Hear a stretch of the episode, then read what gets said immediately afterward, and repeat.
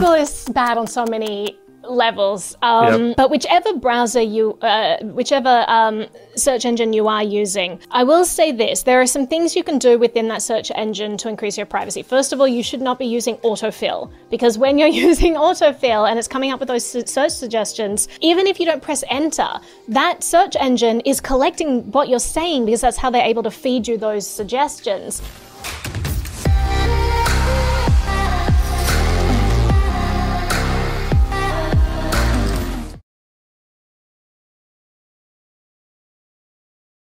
Hey everyone, it's David Bombal back with a very special guest. Naomi, welcome. Thank you so much for having me. It's great to be here. Yeah, it is. I mean, uh, we won't get into talking about cricket and rugby because you're originally from Australia, is that right? I am indeed, yeah. Yeah, we won't we won't get into that. So for all of my Australians or my Australian friends watching, we won't we won't talk about rugby and, and cricket. We're going to talk about privacy in this interview. Naomi, why are you such an advocate for privacy? Because I'll I'll I'll, I'll start with this, you know, sort of point that a lot of people perhaps might make is I'm not stealing. I'm not doing drugs. Uh, I'm not doing anything illegal. So why would I care if I get tracked online? I hear that a lot, and Yep. that's the main pushback I get. And that's the reason why so many people are very complacent about Yep. Their privacy. But the fact is that, well, first of all, societal norms change, right? So what's Yep. acceptable today might not be acceptable tomorrow. Regimes come and go, but your data is forever. So if your data is being collected, and I'm, I'll tell you now, everything that you're doing on the internet, unless you're taking specific precautions to stop it being collected, it is being collected. It is being stored in a database. It has been housed by the NSA. It's also been stored in multiple servers, whatever companies you're you're using. But all of that stuff is consolidated by the government. It's searchable by basically their version of Google, which is called X XKeyscore. So all of this stuff is easily searchable and it's all tagged and it's all sorted. And if in the future there's a regime that perhaps doesn't like someone who is a privacy advocate, doesn't like someone who uses cryptocurrency, doesn't like someone who ties their shoes the wrong way, right? They could go back in history and just go through all of this data they've been collected. So it's important that people preemptively stop their data being collected because we don't know how societal norms are going to change in the future. We don't know what regime may come into power uh, that will have access to all of this data. So it's important to be cautious and be aware uh, that things like that can happen. The other thing I would say is that, you know, people, when they say, well, I don't break the law, right? I, it always makes me laugh because it, it makes me think, like, well, you know, not all laws are good. And I say that with a little bit of caution, right? Because if you look back through history, We've had some pretty atrocious laws, and actually, it's the civil disobedience as the people who've pushed back against these things that have allowed bad laws to change. Now, what happens when you have a society where everyone is forced to be 100% compliant? Well, no one would have ever tried marijuana and discovered that it's a really great treatment for people with epilepsy. It can really stop, uh, you know, the effects of chemotherapy um, hurting people, you know, where they have. Awful nausea. Uh, we wouldn't have been able to discover those things without people actually trying this stuff. So, 100% completely obedient society is actually not desirable if you want to keep pushing society forward, keep progressing. So, just a couple of things right off the bat there that, Yep. you know, when people are saying, well, I'm not a criminal, I'm not doing anything. Um, you know, the other thing is that if you start using privacy enhancing tools, you're helping to protect those who do have something to hide. And they're not always bad people. You can have civil rights lawyers, you can have people who work for NGOs, you can have uh, activists, uh, whistleblowers, people who want to hold the government accountable or hold companies accountable. These people need their privacy. For them, it's a matter of life and death. And if only those people are the ones who are doing all, using all of these tools to protect themselves, they can, it can make them pretty easy to spot. So actually making these tools pervasive in society is a great step forward because it means that we're protecting the people who are putting their life on the line to protect us and to fight for our rights. So it's important to just embrace these tools, uh, just a matter of respect out of what they're doing as well. That's interesting. I mean, it's I, I saw a video on your YouTube channel, and I'll for everyone who's watching, please go and subscribe. Naomi's I've linked it below. Naomi's YouTube channel. She's got fantastic content there. You did a presentation, and correct me if I'm wrong. I can't remember exactly. It was something about it. The graph was going like this, and then suddenly it spiked like crazy. Uh, was that interest in as like special messaging applications because of the what is happening in Ukraine? Is that right? Yeah, so that was actually a, a graph that shows Tor usage. Tor Okay. it stands for the Onion Router. Uh, I'm sure a lot of your viewers Yeah. are probably well versed in that. If anyone isn't, it's basically a tool that allows you to hide your identity when you're browsing. It basically encrypts this package of data and bounces it around to all these different places before actually taking your, you to your search destination so that it hides who you are from where you are going. That, you know, no single node knows both of those things. Uh, Tor usage in the Ukraine when they were invaded uh, by Russia went through the roof because yeah. suddenly people realized, oh goodness, there's hostile uh, entity that's just invaded. Uh, if I say things that are against this government, perhaps my life is now going to be on the line. You know, now I'm considered a dissident, whereas moments earlier I wasn't. I was all compliant. New people in, who, who have come in and to them, I am a dissident. And so people are finally realizing the importance of privacy and taking uh, actions to protect their privacy.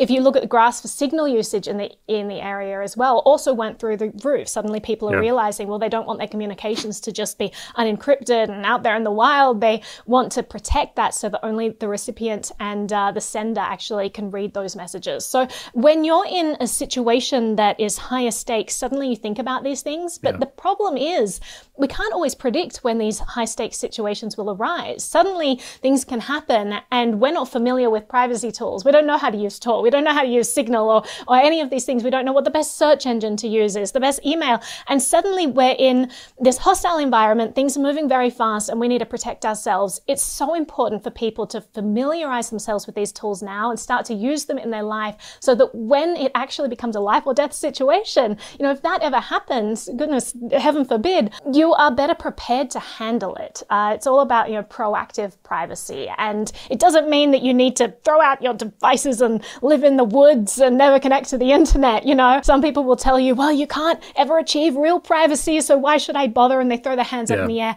But the fact of the matter is, you can do a tremendous amount to severely curtail the amount of data that you're sending out there that's accessible and collectible by people. You can make a huge difference just by making small changes in your life just by choosing a better search engines, choosing a better browser, using a good VPN, you know, learning how to use Tor, like different tools that are super easy can make a huge difference uh, in your privacy. So let's get technical. I want to, you know, share less data with Google or the government or whatever.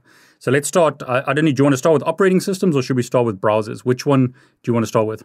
Oh, well, I'd, I'd, I'd, first of all explain the principle of why um, there's such a blurry line between government and companies okay, like Google right yeah, now. No, that's fine. Um, so the there's this thing called the third party doctrine. And okay. if you think about like how all of your data is collected, like how the government gets it, how these companies get like all of this stuff, and you think about well, how is this system enabled? Well, often we have to realize that it's our choices that are enabling it. We're opting to use platforms and services like Gmail that explicitly tell us in their privacy policies and their terms of conditions, you know, we're collecting your data and you're giving us permission to do whatever you want with it.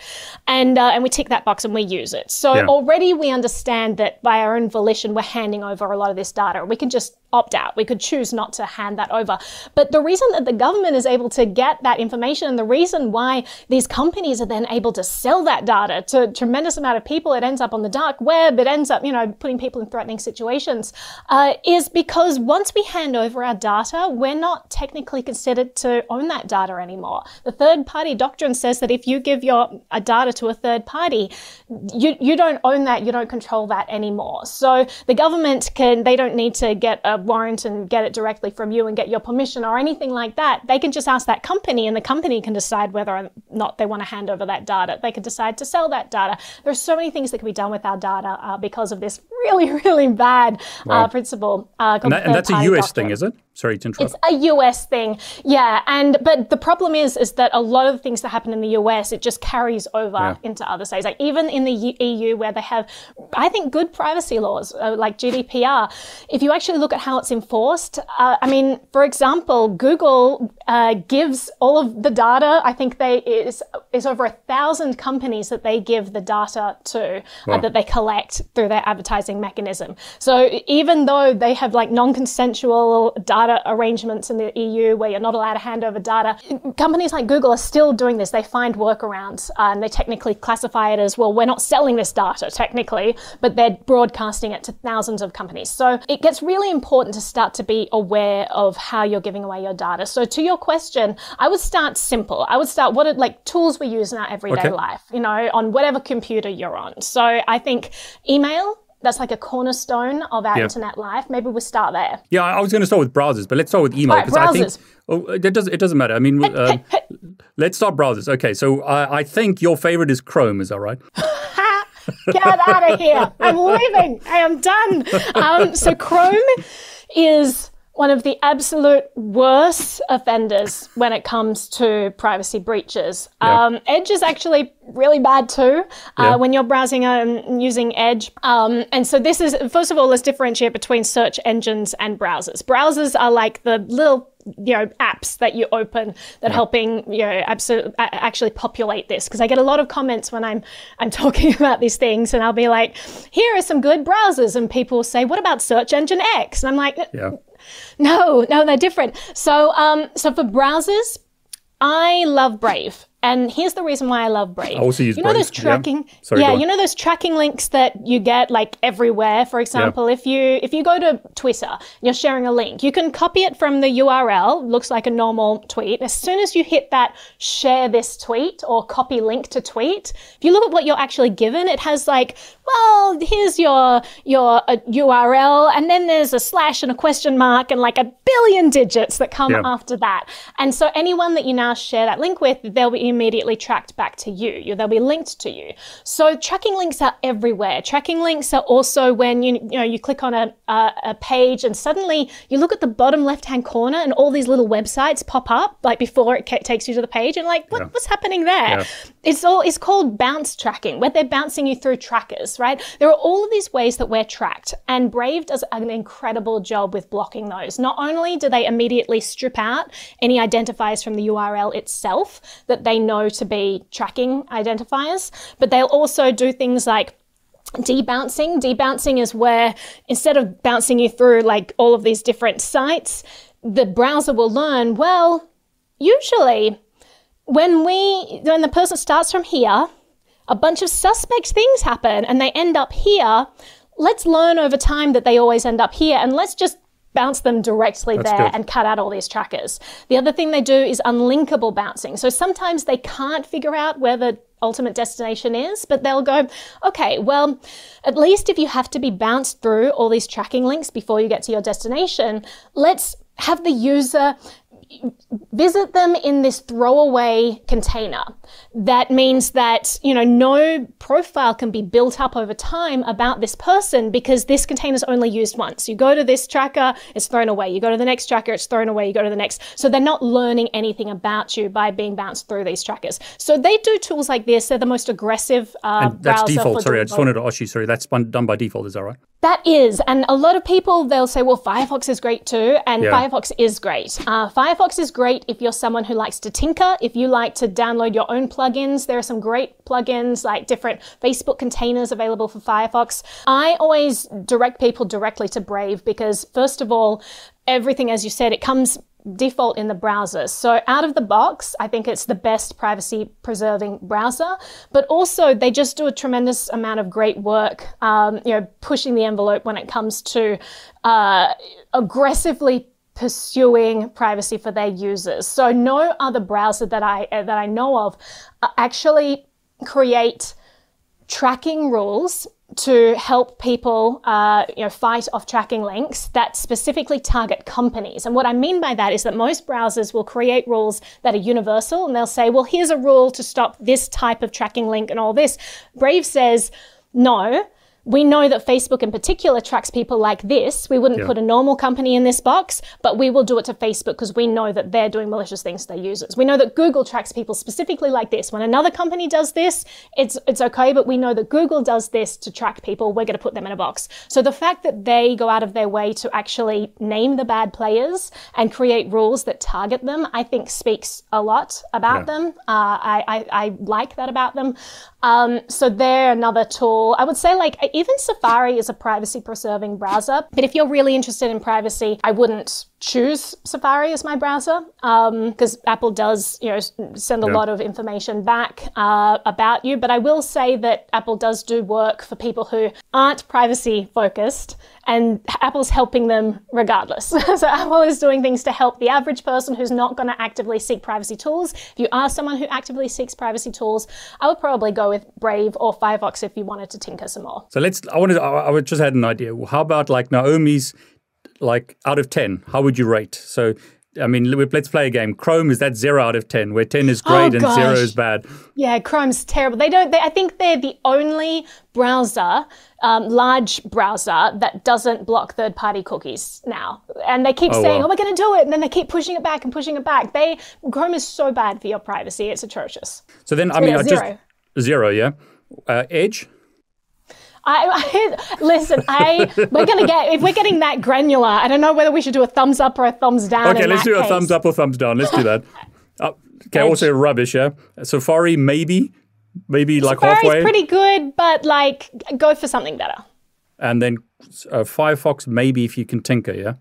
Yeah, if you if you want to tinker. And then Brave is your is your best. Yeah.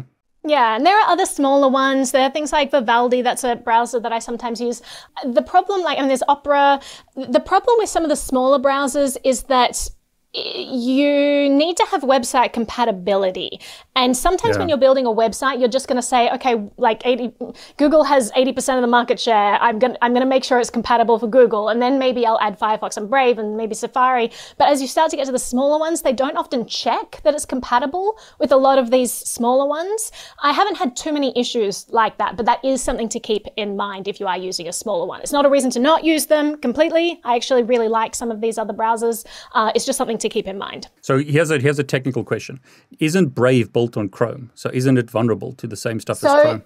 It's built on Chromium. So behind a browser, you have a browser engine, okay. which is basically the thing that's translating everything into the things that you see on the screen.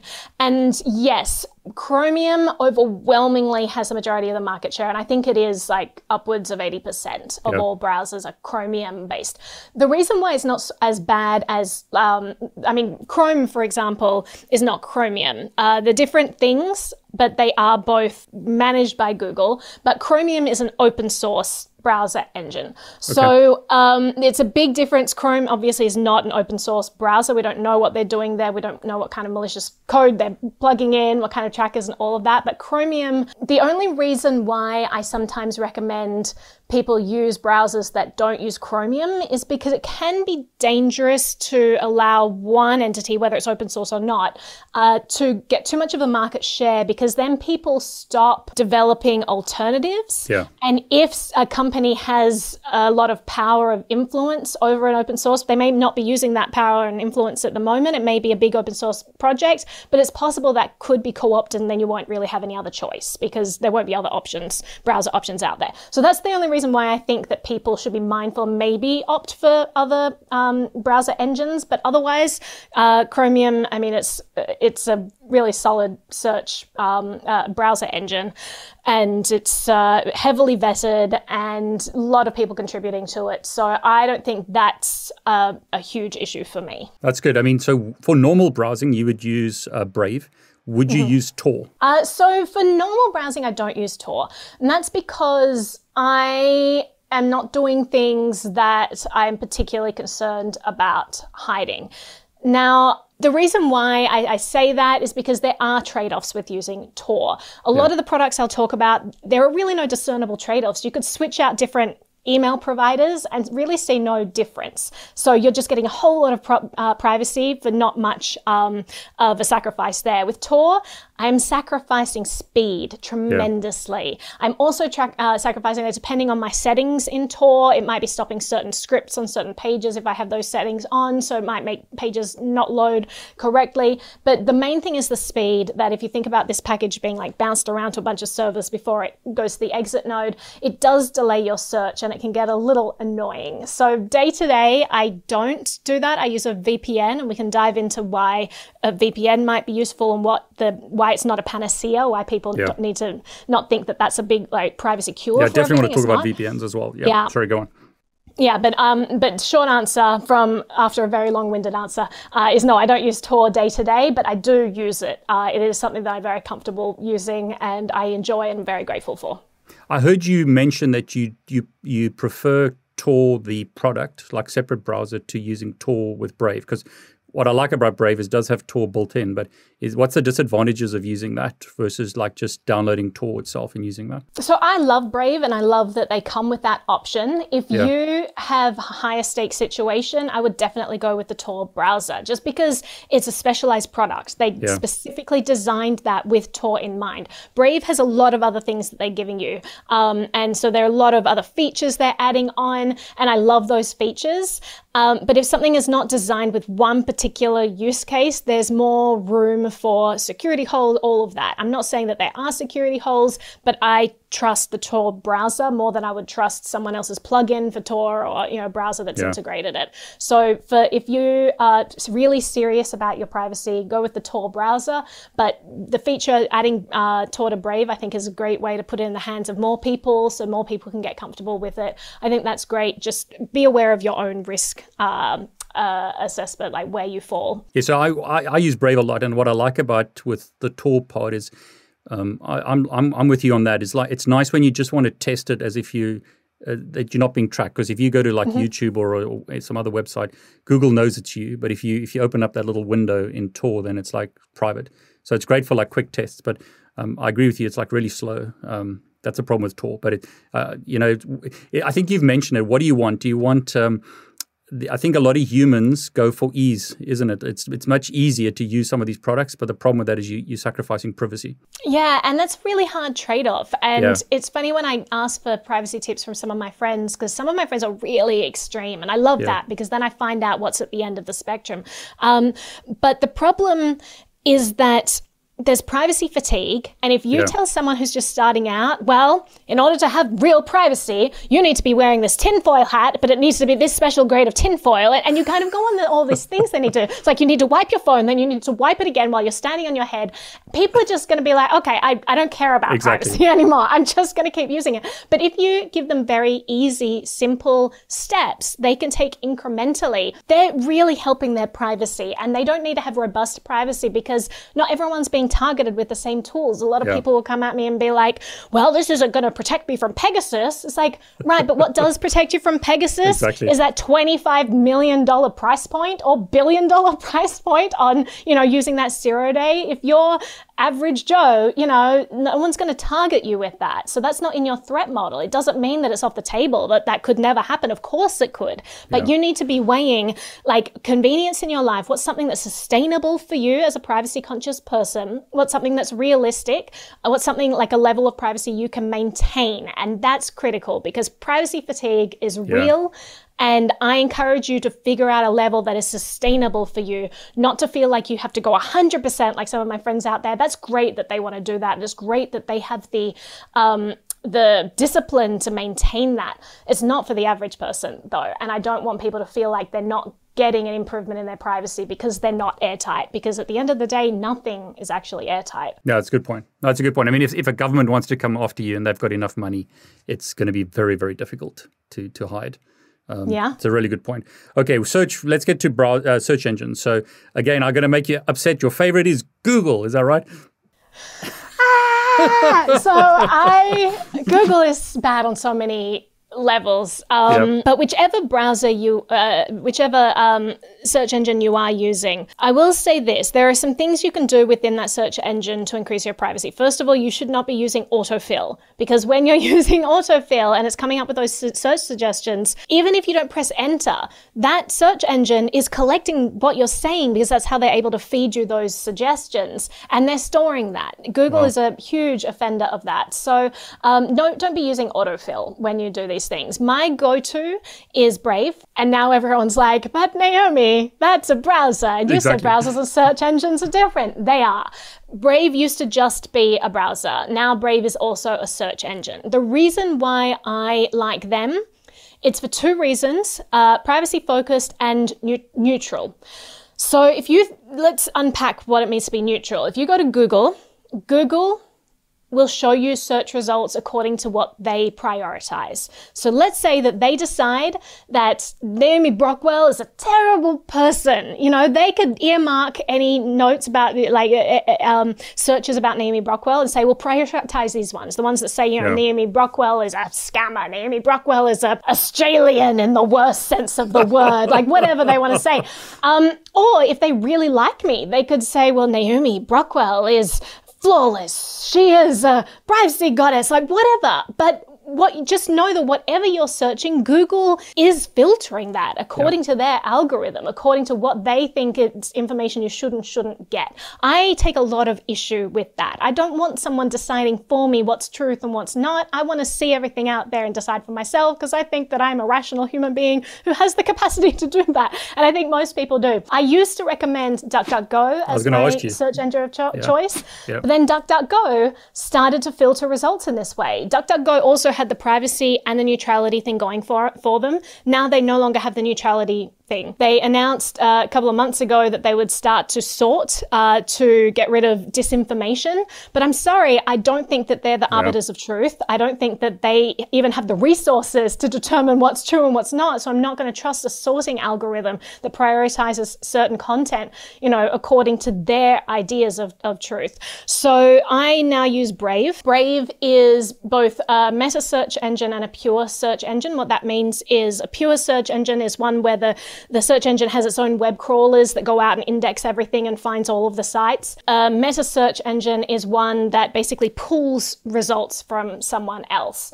So they will use their own bots to index things, show you results based on that. But when they feel like the results aren't good enough, then they will also pull results. But they tell you what percentage of the results are pulled from somewhere else. So there will actually be like a little marker in your, your Brave search that says, you know, this is 10% from Bing because they had better images or whatever. So it just, they're very transparent with that stuff and I really appreciate that. Um, the reason why meta search engines aren't always the answer. First of all, you're still getting the filter from yeah. wherever they're pulling. Um, so there's another search engine called Startpage. It is yep. a meta search engine. Uh, I actually, I actually really like Start Page. They are a privacy-focused page, and their whole shtick is we allow you to search Google privately. So they're pulling everything from Google. You still get all of the, you know, filtering that Google does. But let's say, for example, I'm on a different search engine and I'm looking for something obscure. No results come up. I'm like, well, Google would probably find this for me. But I don't want to go to Google because it's collecting all my data. It's yeah. not a private tool. I can use something like Startpage, get the Google search results, uh, but I can access that privately. And what um, Startpage does is sometimes they'll like archive it so you don't even have to see it directly. Um, so there are lots of different uh, tools that they use there. So I like them as a proxy when Brave doesn't suit, but honestly, 90% of the time at least, uh, Brave suits me fine. It's interesting because DuckDuckGo was always the preferred choice, mm-hmm. it seemed. Wasn't there something recently where they there was a big hoo ha on Twitter where they Microsoft ads or sorry, Microsoft trackers were getting allowed through or something? Yeah, that was complicated, and I have to admit I don't know, I don't understand the details, but I did see a conversation with the CEO pushing back against people's complaints, saying it's all a little overblown. Uh, we're basically saying that you know there are certain instances where we have to use these trackers from okay. Microsoft. People were saying, well, you know, see, they're compromised because they, yeah. they're they're a big corporate interest involved with them, and he was saying, well, no, it's not really how it worked. But to be honest, I, I I'm, I'm not even thinking about DuckDuckGo anymore. It's That's not in my privacy toolbox anymore because when they started the filtering, that was such a foundational pillar yeah. of why people liked them because they really pushed this neutrality perspective that when they decided to backtrack on that, I, it just made me not trust them. So I, I just I just can't I just can't trust the narrative anymore from them. And maybe they're still doing good stuff, but I just I just stay clear of them. I think that's a really good point that you raised there. It's um it's not only the stuff it's not only the tracking, is it? It's it's like they filtering the world that you see. And that's a really yeah. good point.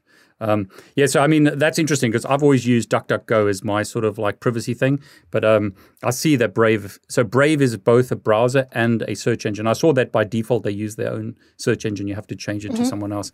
Um, but I mean, I think you've also raised the point. The problem often is with when you go to Google, you get better results sometimes than you do with some of these other search engines. And that's where you'd use start pages, that right? Yeah. I mean, Google has such an astronomical amount of resources. If you look at the resources Brave has, they could perhaps argue that they have 1% of the uh, browser share on the internet, which seems big, but it's a drop in the bucket when you Yeah. compare that to Chrome, for example. So I think it was first quarter of this year, Google made $54 billion just from advertising and collecting data about people. I think it was like 60 something billion dollars just from Q1 of this year. They have astronomical resources at their disposal. So yes, they can have great trackers that, I mean, um, spiders that go out there and index things. Um, so their results can find these pages that other sites, other search engines just haven't indexed yet. So Start Page is a great tool for getting access to those without the privacy invasion. Uh, but most sites that you visit will be indexed pretty well by, by most search engines, and, and Brave does a great do- job most of the time, I found. That's great. I mean, that's great advice. So, what I also like about Brave um, is if I wanted to get like a someone, let's say uh, my grandmother as an example, or someone who's not that tech savvy, it's not that difficult. Uh, Brave is, is very simple compared to like Tor. Trying to get someone to use Tor is, is, a is a bigger hurdle. So I, I like the way that you Absolutely. you like saying don't sacrifice too much because then someone's not going to implement privacy. Uh, so Yeah. Brave is your choice for browser. Brave is your choice for um, search engine. What a, we, we, we, you were going to say email, and I think your I think you quoted like Ed, Edward Snowden saying that e- he no, he doesn't use email. Is, is that correct? Something along those lines. Yeah. Yeah. The first thing I would say about email is understand that it is an inherently insecure protocol. Yeah. And so if you are sending sensitive information, if it's really sensitive, I would think twice about sending it via email at all. I would use an end to end encrypted messaging app like Signal, for example. Um, but if I am using email, you have to realize if you're using Gmail, which most people do, um, or you're using Outlook, all of the contents of your email are visible to Google or to Microsoft. They're completely stored in the clear. They're accessible to people who work at these companies. That and not only that, Google has been found in the past to have you know used data and and made it available from your private email that you think is private made it available to third parties. So the fact that all of this what we think of private communication is just out there for people to collect it's and that's a huge step that you can take if you switch to a private one. Now what does a private one entail well, for example, there are end to end encrypted email providers, but the caveat is that, for example, let's say I'm using Tutanota, or let's say I'm using uh, ProtonMail, for example. We'll go with that. And I send an email to Bob, and he's using Gmail. Sure, I might be using an email that says that it's privacy preserving. I think I'm good. It's literally going to their email Gmail exactly. account. So my email is still visible and stored in the Google servers and accessible. So if you want actually end-to-end encrypted emails, you need to be on ProtonMail and sending to ProtonMail, for example, or you need to be on Tutanota and sending to Tutanota. They're the two email providers that I would recommend. Uh, I use both of them. I like both of them. There are different trade-offs in setup for why you might choose one over the other. Like, for example, Tutanota, uh, I can't sign up for an account using a VPN, which means that when I first sign up for an account, I go to a public Wi-Fi. But mm, again, you've got to be careful with that. Do you trust the public Wi-Fi? Do you think that someone is malicious on there intercepting stuff? But the problem with Proton Mail is that you can't set it up without a phone number.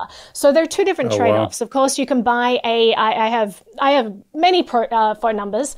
Um, I have many throwaway phone numbers. Uh, I often use these when I sign up for accounts. It's very easy in the United States to get an anonymous an anonymous SIM card. You just go into a store and you buy a prepaid SIM. As simple as that. So, um, and both of those problems are not insurmountable, uh, but both are you know worth weighing when you're choosing which one to use. And also, there's the network effect.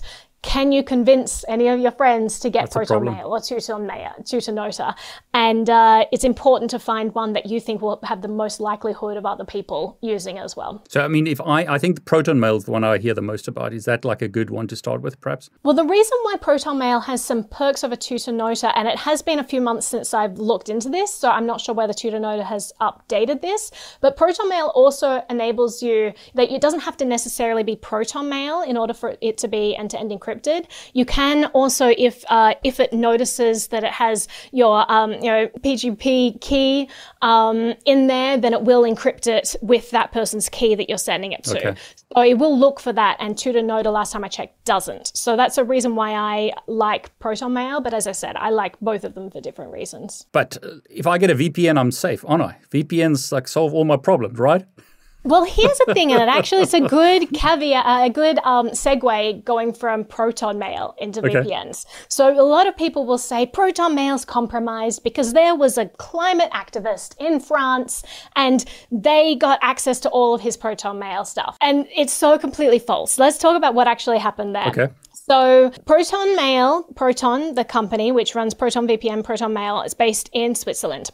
And in Switzerland, there are no rules in, from the country saying that um, the government or someone can't compel you to log IP addresses for email.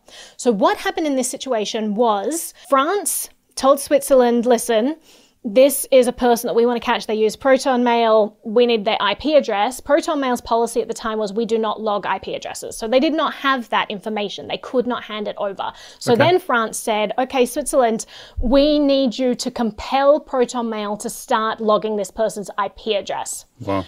So Proton Mail changed their terms of service.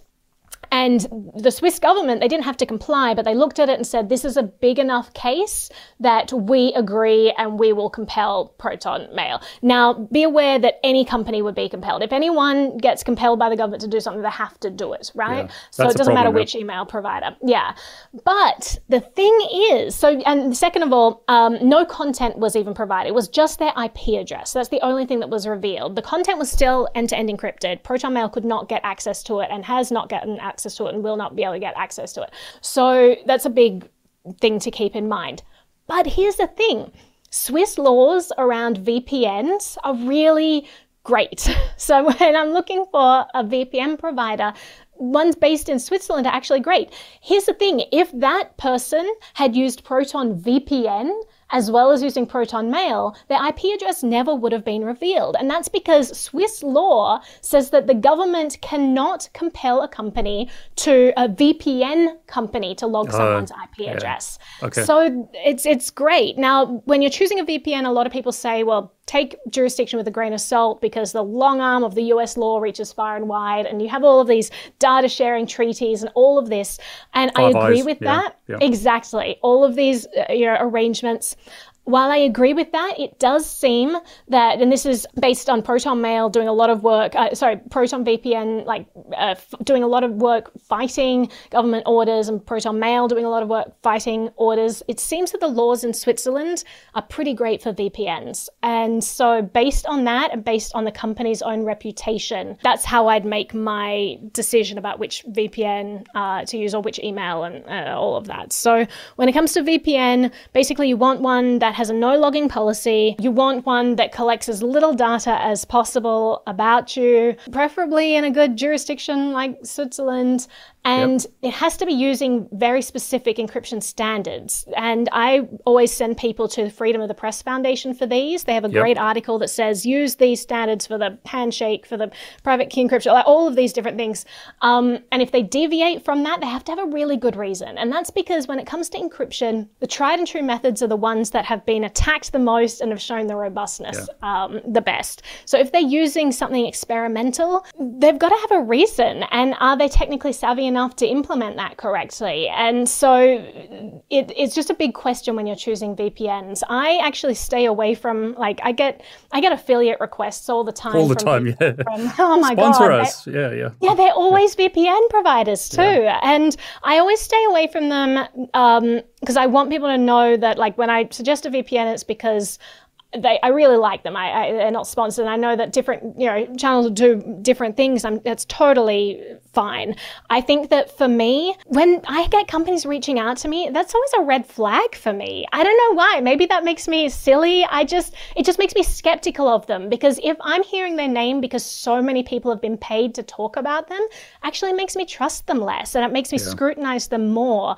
Um, I reached out to um, uh, the Freedom of the Press Foundation as to why they didn't include Nord in their list of um, a company that hit, hit all their prerequisites. They did hit all the prerequisites, but there were like some strange things they cited about a weird security breach. And then when they had audits come in, they were auditing a part of it that really wasn't to do with security. It was this other part. It was just a lot of weird things that was enough for them to not add them to the list. So all of this stuff gets very nuanced. I would dig into the details, do research yourself, but I think that um, Proton VPN is a great one because it's based in Switzerland. It's also what Michael Bazzell recommends. He's one of my favorite security experts. Uh, if he's promoting something, I always take a good look at that because he just has yeah, great advice, especially for extreme privacy people. So that's great. I mean, it's um, I'll say this: this video is sponsored by no one. So this video is sponsored by Snowden. Uh, that's right. I like that. Oh, there, there we go. Yeah, we should talk about him as well because uh, you've interviewed him. Okay, so browser Brave, search engine Brave, uh, email probably Proton Mail or was it Tutanota that you mentioned? Tutanota, yeah. And then your favorite, um, and this is just like your opinion. So I mean, it's it, whatever you say, it, it's fine. Proton VPN would be a good one. I think the the problem is there's so many there's so many options that if you don't have if if if you don't have the time or you know the you don't want to go and like research and research and research it's so much easier if you just give us your opinion because you you're into this so i really appreciate you sharing that um, you want to say anything else about vpns or should we talk about messaging apps well one thing i will say about vpns is keep in mind that it's not uh, the reason why you would use a vpn a lot of people will use it be like, well, I'm protected, all my activity is protected. It's not. The VPN provider will see your activity, right? They're not going to see granularly what you're doing on a site, but they will see the base URL that you're going to. Um, so don't think that your privacy is secure and they get subpoenaed all the time. Again, if it's in the wrong country, it's going to be trivially easy for a government to be able to get those records. Um, and a lot of VPNs sell data as well. So make sure you, you wow. find a good one, right? Um, so it's not don't don't be relying on that as like a, a privacy privacy tool. Why a vpn is helpful is because every website you're going to is collecting your ip address is collecting all this information about you and using a vpn can shield you from that. So for example i don't know what trackers great shoes for naomi.com have on their website but i do know that if i go to their website there's a possibility they could be scraping all kinds of data yeah. about like me specifically where i am including ip address. Whereas if I'm using a VPN and I trust Proton VPN more than I trust Great Shoes for Naomi.com, then I would rather, you know, put my eggs in the Proton VPN basket. A lot of people will say, well, it's better that it's, you know, you don't trust one thing. It's like, no, actually, it's, it's worse if you don't trust one thing because you're spreading that information across all these websites yeah. and it only takes one of them to take that and sell it and proliferate it. So it's a great tool for protecting your IP address from websites um, and it's a great tool for protecting your activity from your ISP. I trust my VPN provider a lot more than I trust my internet service provider because internet service providers have been shown again and again to just be selling data about their users, right? About like their activity and obviously they know what your IP address is. With the VPN, you're shielding that and you're placing this VPN as this buffer between you. So I think it's a great tool. I don't trust internet service providers most of the time. And so I, I think that it's smart to try to add layers of privacy to protect where you can. I mean, in the UK, there's this law where the um, the government is basically compelling all ISPs to track or keep keep a log of every website you've been to. It's crazy. Well, the UK has some of the worst privacy laws. Like Terrible. they have what's called like like complete dragnet capture of everything, right? So it means that everything, they have these data centers where the internet uh, uh, cables leave and enter the, the UK. They have these data collection sites that collect every single thing that passes through any server in the UK, which is crazy. I think it's called Tempora, is the name of this project. Like, okay. whereas in the United States, they have to go through, jump through all these hoops and go through all these roundabout ways to pretend they're not collecting your data. They are, but they're like at least pretending. In the UK, they don't even have that no. um, pretense. They're like, yeah, we're dragnet capturing everything. And Tempora, and obviously through the Five Eyes program, the United States government gets access to all of that. So I would be aware of using things that are based in the UK as well. But just something to keep in mind. So would you use a VPN like permanently? Do you have that on all the time, or is it only when you go to like an internet cafe or someplace? So I use it permanently. Um, there are some websites that don't like VPNs. Yeah. Uh, the reason why they're able to see that you're using a VPN is because often you'll have one VPN or one IP address and 100,000 people coming Yeah. from it. So um, sites will often just, you know, um, shut down access to that when they notice that. There are services, I believe it's called PIA, which enables you to buy a dedicated IP address. Again, I wouldn't use that for all of my searches because you would be undoing your privacy and Yeah. creating all that stuff within this one IP address again. Um, but occasionally, when there's a website that doesn't allow a VPN, you could switch it out for something like like that. Uh, it, that can be helpful. But a lot of people they'll put VPNs on their their routers. Um, they'll put like they're, they're all different things that you can do. I think if you're just getting into this, just getting familiar with using a VPN on your phone and on your computer is a great first step. So let's talk about like um, I, I, I could keep you here for hours, but um, just to I don't want to I don't want to I don't want to make it too long. Um, messaging systems or, or applications, you, I think you you recommend don't using um, SMSs, and you definitely recommend using Facebook Messenger. Sorry, I, I keep Oh I, I keep joking. I keep joking. Oh, you're killing me. Every time you say it, I I'm die just winding you up. You know that. and I, I know you hate it. So tell tell us tell tell everyone why SMSs are bad, why Facebook Messenger is terrible, and what your recommended is. Because I think Mm-hmm. when I when I heard you talk about this, it, it's surprising because a lot of people would recommend one app that you actually don't recommend. So don't use SMS. It's completely open. Your Yeah. texts are not only easily interceptable by people, by hackers, all kinds of ways that they could be intercepted. Um, SMS, you know, the company, the um, you know, telecom provider can also get access to those messages. It's just it's it's completely insecure. So don't use SMS at all. Now there are a bunch of apps that promote themselves as being privacy focused. Yeah. I will start off with the one that I would recommend. I would recommend Signal. I think that it is the best app for secure messaging. It's all end to end encrypted. If you look at how they, like, right down to the way they handle stickers and gifts and all of that, it's all privacy preserving. They go out of their way to not collect, um, uh, uh, you know, to collect as little metadata as possible about anything. Uh, they're just a really robust tool. It's also great for group chats. I'm in a lot of chats that handle lots of participants.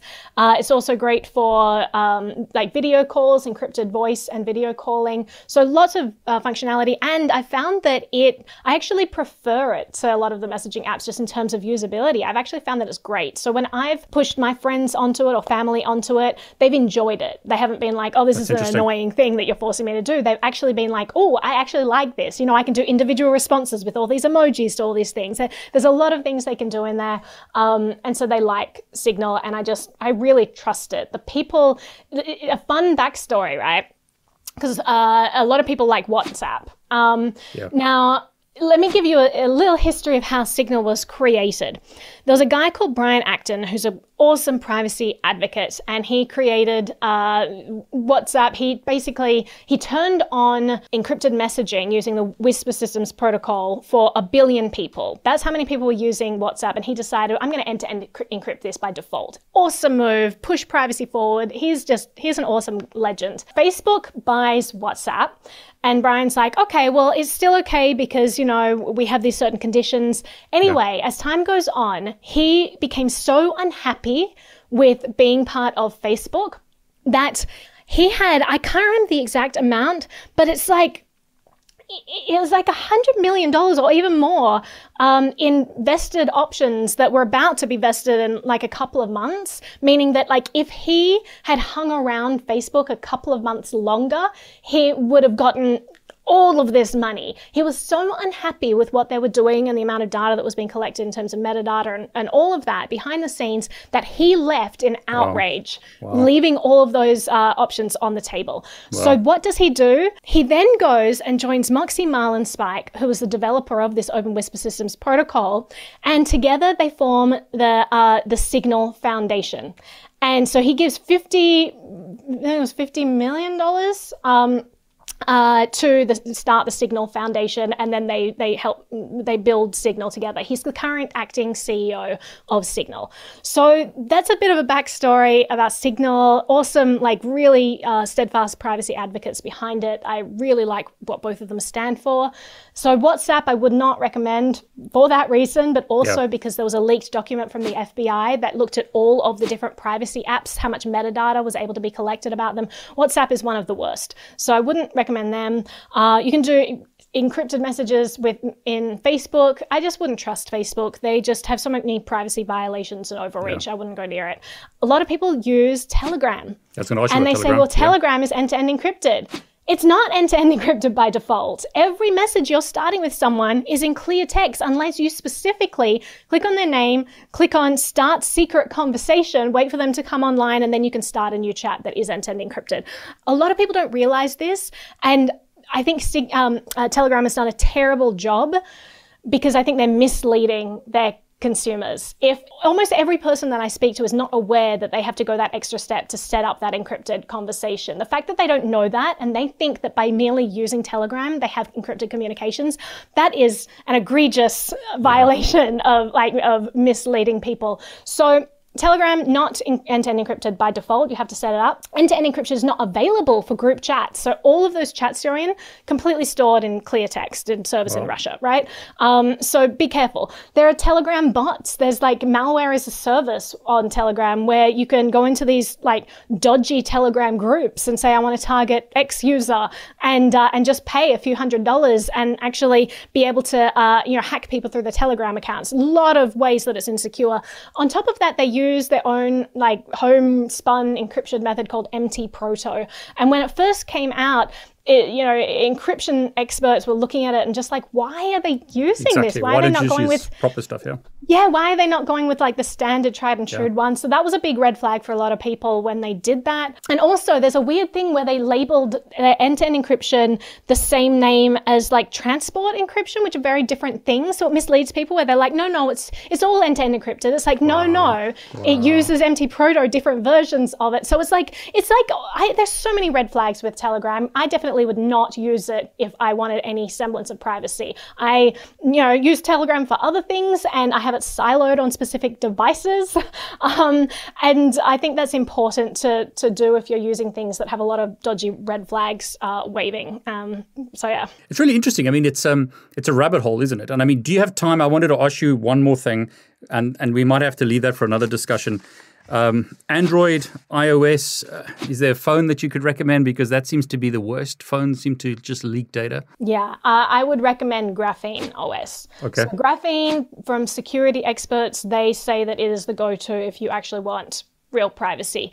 It's basically like hardened Android. A lot of the security features that get added to Android actually come downstream from Graphene OS, which I would phrase as like a security, a, an elite security team that is focused on hardening uh, this Android operating system. Their version is called Graphene OS. And then they send their recommendations to Android. Sometimes they implement them, sometimes they don't.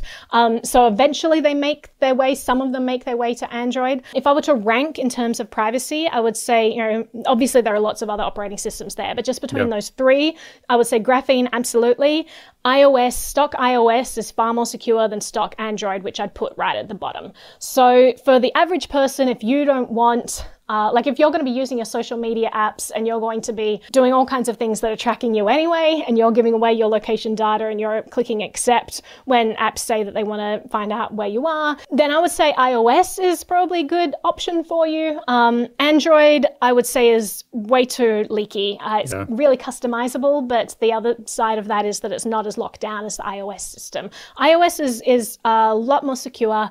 Um, and they do I, apple does go out of their way to take a lot of the data out of their hands. But i think if you're really privacy conscious i wouldn't trust apple to do that. I would go for a system that doesn't take that information in the first place. You know like for example apple maps does a lot of stuff to anonymize your data. Google maps is just ingesting everything you ever do you know and asking you to do more things and giving you suggestions and selling you ads and whatnot. Apple uses this technique called fuzzing where they like even first of all, there are all of these um, random identifiers attached to you, so they can't actually see who's requesting which route. You know, Apple also has like privacy tags. They they do a lot of things that are good for the average person for privacy. Private relay, great for the average user.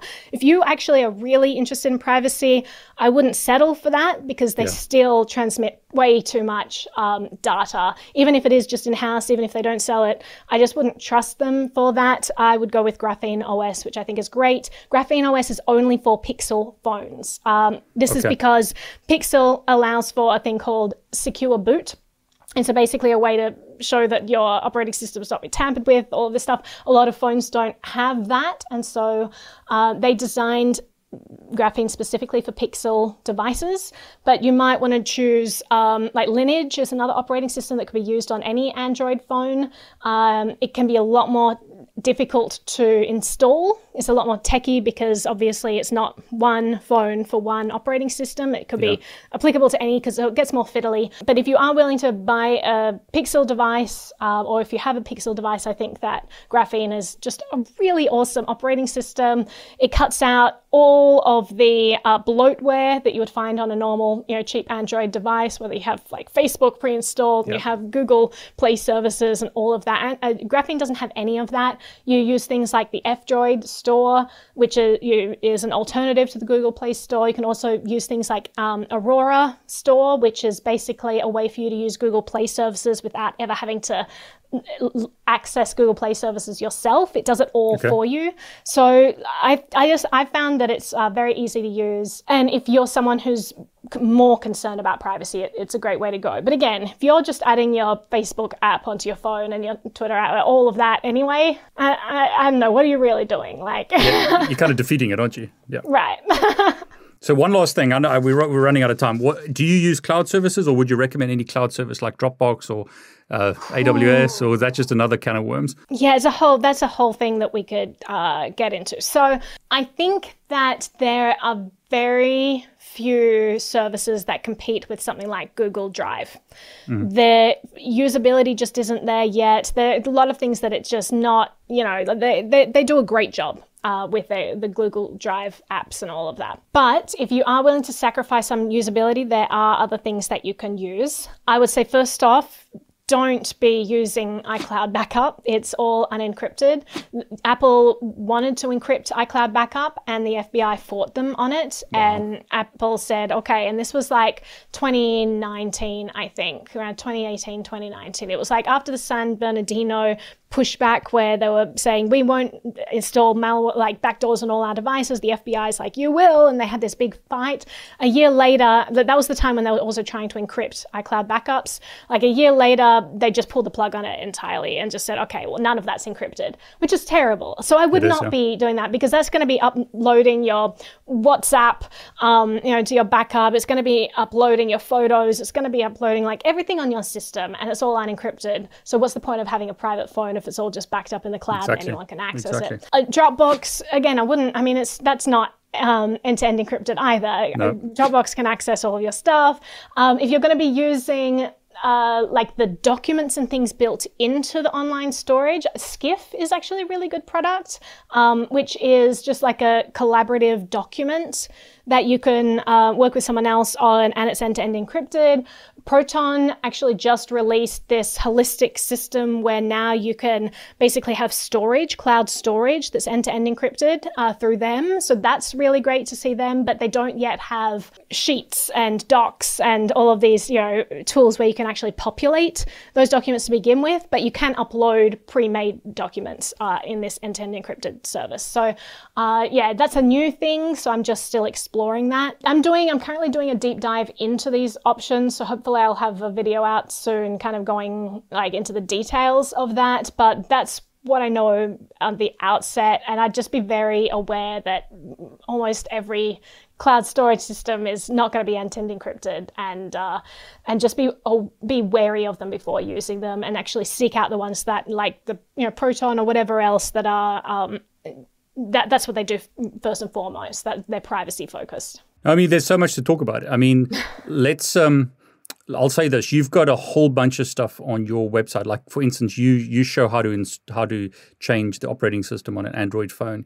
You talk about each of these in lots and lots of detail. So, um, if anyone's interested, they can subscribe to your YouTube channel. Is there any other places where they can follow you or you know learn more about you, get more information? Well, uh, ironically, I I put all of my stuff on some of the least privacy preserving platforms, like Twitter, because I feel yeah, I feel like the people on TikTok are in most need of the privacy services. So I yep. also have a series of videos I put out there, just little tidbits for people who are like, I don't want to watch a, a whole two minutes, uh, so yep. I'll just watch this 30 second clip. So I have stuff there. Um, I, am on all of the usual, like Naomi Brockwell on Twitter, I'm on Facebook, uh, but then I'm on a bunch of alternative platforms too. I'm on a peer to peer video uh, platform uh, called LBRY. You can visit it through actually the Odysee website. I was going to say, so you're very big on Odysee, aren't you? Sorry. Yeah, yeah, I have a big, big platform there, O-D-Y-S-E-E dot com.